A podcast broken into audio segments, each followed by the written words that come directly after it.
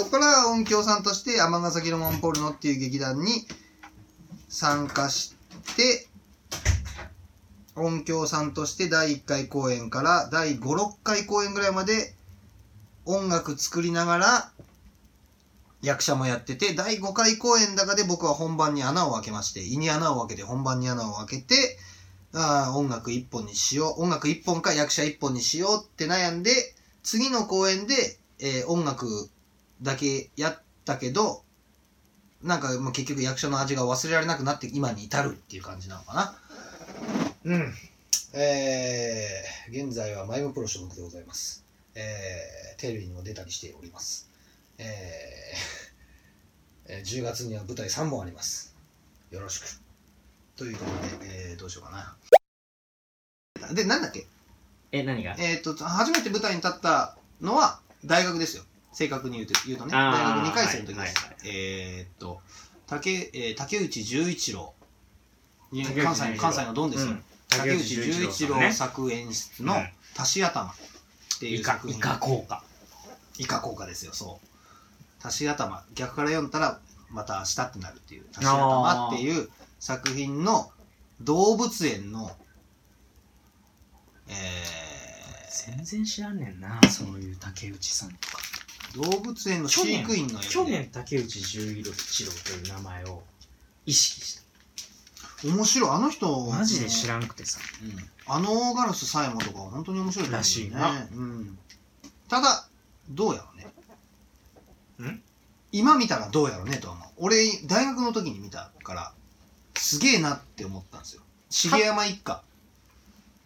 狂言の、うん。うんうん。あのー、重山一平さんとか、重山さんこの間一緒や。この間あら。狂言つけてもらったよ。あら。何で？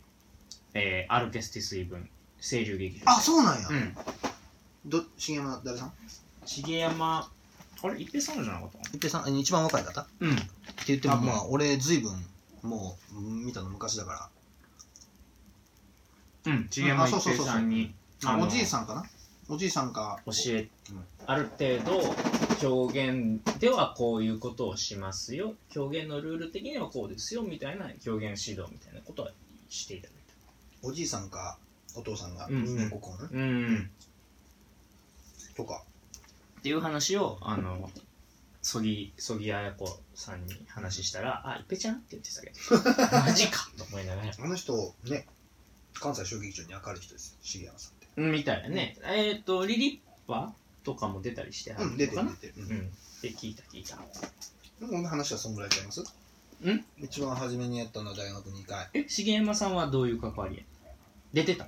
ああの小田原最後にうん重山一家三兄弟でやってた、あそんなんがあんね。ん金賞でね。なるほど。え始めたきっかけはそうなんですね。なるそんな感じー、でなるほどなるほ流れはそんな感じでね。どいやでもめっちゃドラマがあるじゃないですか。僕はもうドラマないです。またタネコの話が聞きたいから僕の話はいいんじゃないですかね。言いなさいよバカ野郎。だって俺はうん。そもそも高校の時にうん。声優をやりたかったのよ。本当にそれはやりたかったのね。生半可な気持ちでね。そんな自然な顔して生半可な気持ちでねっていう人初めて見たよ。あそう。もっと言ったら多分もう本当の原体験は多分、昔のドラマってあのクランクアップ最終回のスタッフロールでクランクアップの瞬間とか流してたじ花束渡してるそうそうそうそう。あーあああー。あいうのいいなって思ってたのよ、うん。で多分そういうことをやりたいっていうのは原体験としてうん。少なからずあったんやと思う、うん。んで、でもまあ、それに対して、じゃあそこに直接行きたいかっていうとそうではなくて、うんゲームデザイナーをやりたいとか、うん。まあ実家が電気屋で電気屋を継ぎたいっていう時期もあったけど、突然ゲームデザイナーになりたいって言い出したりして、お父さんどんな気持ちやったんやろって今思うけど、まあそれは置いといて、うん。俳優業とか、うん。もう舐めてたわけよ。うん。できるっていう。うん。その一般素人の目線から見たら役者なんか喋ってればいいだけだろうんみたいな感じで多分で楽しそうにその声優も喋ればマイクの上で喋ればいいだけだろぐらいの感じで多分思ってたと思うんだけど、でも「エヴァンゲリオン」があって中学の時にやっぱあエヴァンゲリオンに死ぬほどハマってうん。エヴァンゲリオンを見てたっていうのもあって多分声優っていうものをが面白そうだなと思ってたと思う。ミヤムーが。ミヤムー大好きやってアルバム2枚持ってるけど。ええ。ミヤムちょっとマジで結婚したいって思ってた時期があるから、それ中中高校の時かな、でもでも まあそれは置いといて、多分楽っていうのと楽しそうっていうのがあってきっと。でその中で声優をやりたいっていうのをなんとなく思っててで高校の時に演劇部に誘われたんよ。うん。高2の冬かな友達が演劇部に入っててでひ男が足らんっつって入って、で演劇面白いなと思ったんやと思うな。うん。初めての板の上立ったのは高校2年ってことじゃん。高校2年の冬。それは何で立ったの？学祭みたいな？えっとね。発表会みたいな？いやあのコンクール。そのえ？時期の。こう。ああ高校演劇のコンクール。高校演技のコンクールで人が足りないっつってなんか刑事役で「うるさいお前なんかお前あーみたいな役。やめてください。お父さんお母さんうるさいバカバン！みたいな役やってた。おーよう覚えてるね。覚えてる。すごい、それをやっうん、てでで高3の時の春の文化祭春で文化祭終わんのよ。うん。でもうそっからみんな勉強に入るからうん。進学校やったから。うん。で春の文化祭もやってでなんか演劇をやりたいなとは思ってたんだろうね。うん。でそのままだからみんな勉強やってたけど俺はなんかダラダラと後輩がもうみんな引退して後輩がやってる演劇部に足を運び。いやうざいい OB やうざい OB や。で人が足りないっていうから出たりとかしてたから、うん。なんかダラダラやってて。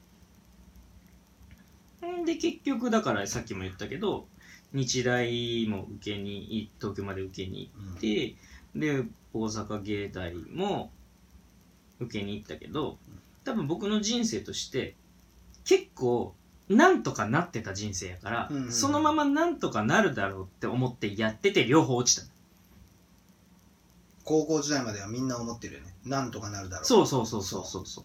俺もその口。でも、うん。今考えてみると中学の時に成績が良かって高校の進学校にも入れたのは、そもそも小学校の時におじいちゃんがむちゃくちゃスパルタで横でタイムウォッチ測りながら自分おじいちゃんが作ったドリルをやるとかっていうおじいちゃんのむちゃくちゃあの勉強に対するあのやつがあったから俺は下積みがあってその下積みでなんとかいけたけどその中学高校になって反抗期というかなんかおじいちゃんと関わりがへ減ったことによって学力を自分でコントロールしなきゃいけなくなった時にどんどん落ちていったんだろうなって今思えば考えたらそう思うねんけど。だかうん。ら400人中100位とかやって小、えー、と高校入った時は。それが本当に後ろから数えて10番目とかなっつがねし高校卒業する頃はお父ちゃんお母ちゃんなんか言ってたそれ。対して。親父とかは、うん。うちの親父とかおかんは結構本ぽあの放置というか、あの寛容で、うん。なんか思ってることあったと思うよ。